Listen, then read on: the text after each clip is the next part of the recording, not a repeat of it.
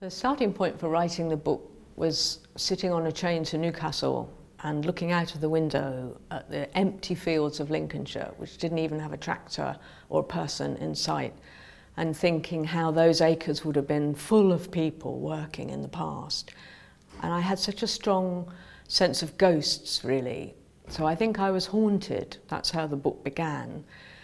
And then I tried to find out about my grandmother, who I'd never known, Evelyn Light, and discovered, in fact, that she'd been buried in a common grave, so I was no further on.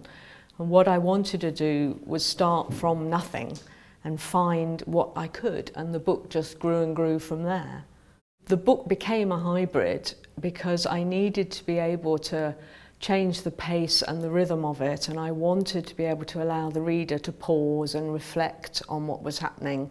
I didn't want to overload people with social history so I limited myself quite tightly to a certain number of pages. I wanted to find a form that would allow me to move between imagining the past, giving the reader a voice like a sort of anchor to hold on to, and also bringing in the material and the documents that I discovered.